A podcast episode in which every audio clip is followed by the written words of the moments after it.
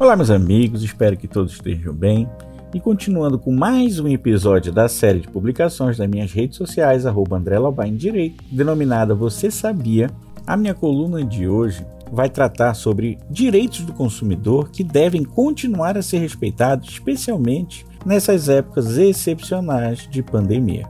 Bem, meus amigos, todos que acompanham a minha coluna aqui na CBN já estão carecas de saber que o CDC é uma arma poderosa em prol de todos os consumidores, devendo logicamente ser usada inclusive em época de pandemia, como ocorre no momento no mundo todo. Pois o CDC, que nesse ano faz aniversário de 30 anos, é um conjunto de regras abrangentes que trata das relações de consumo em todas as esferas: civil, definindo responsabilidades e mecanismo para reparação de danos causados. A administrativa, quando define os mecanismos para o poder público atuar no consumo, e a penal também, estabelecendo tipos de crime e punições para os mesmos. Outro fato notório constatado nesse período de pandemia é que as relações de consumo não são mais as mesmas.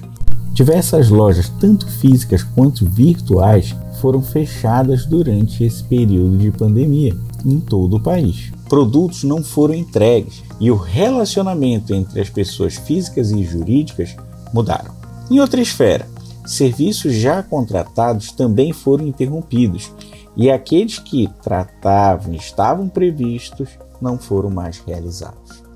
Assim, em matéria especial publicada em site o Instituto Brasileiro de Defesa do Consumidor, IDEC, catalogou os principais direitos exigíveis pelo consumidor brasileiro e principalmente o que fazer nesse momento. Vejamos alguns. O abuso de preço de itens de consumo. Bem, pessoal, devido à pandemia, principalmente nos primeiros dias ocorridos aqui no Brasil, o aumento abusivo e indiscriminado se tornou corriqueiro. Essa prática não pode ser e não foi aceita. Então, quando se deparava um preço muito elevado ou quando se depara hoje, faça uma denúncia ao PROCON de seu estado ou município.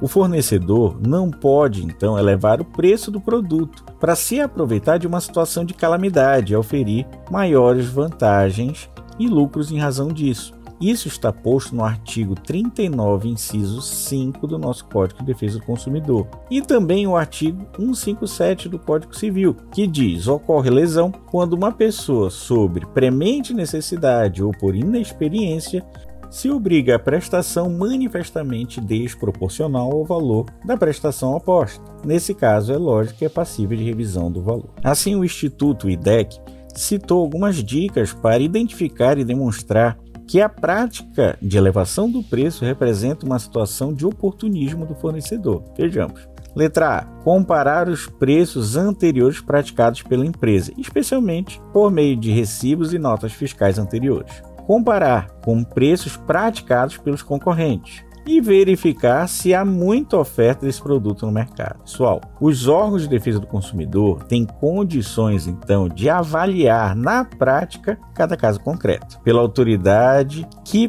pode vir a exigir dos fornecedores a prestação de documentos, notas fiscais, livros contábeis, etc. A propaganda enganosa. Bem, as propagandas abusivas são enquadradas também como crime no CDC, conforme o artigo 67 do Código de Defesa do Consumidor.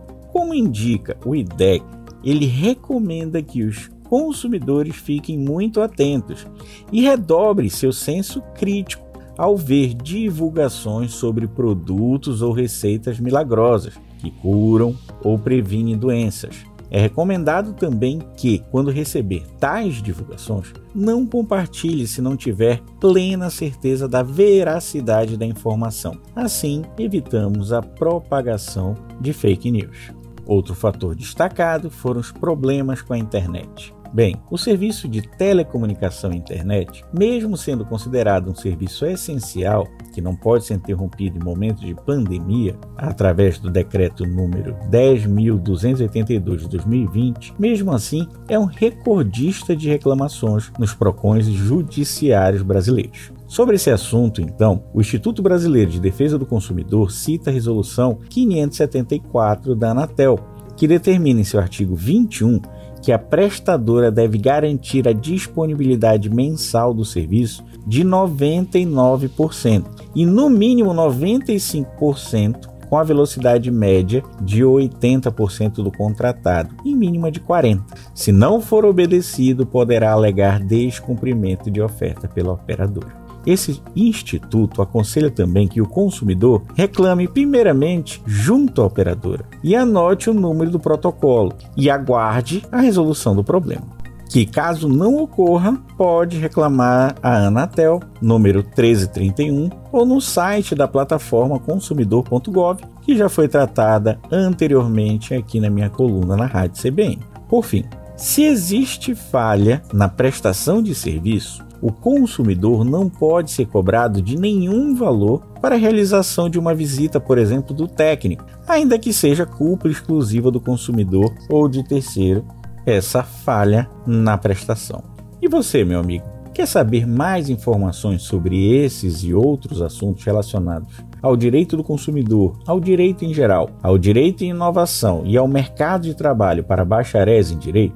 Visite meu site www.endireito.com.br e assine nossa newsletter. Ou então, deixe um comentário nas minhas redes sociais: Instagram, Facebook e YouTube. Arroba André Lobato em Direito. Até a próxima, pessoal!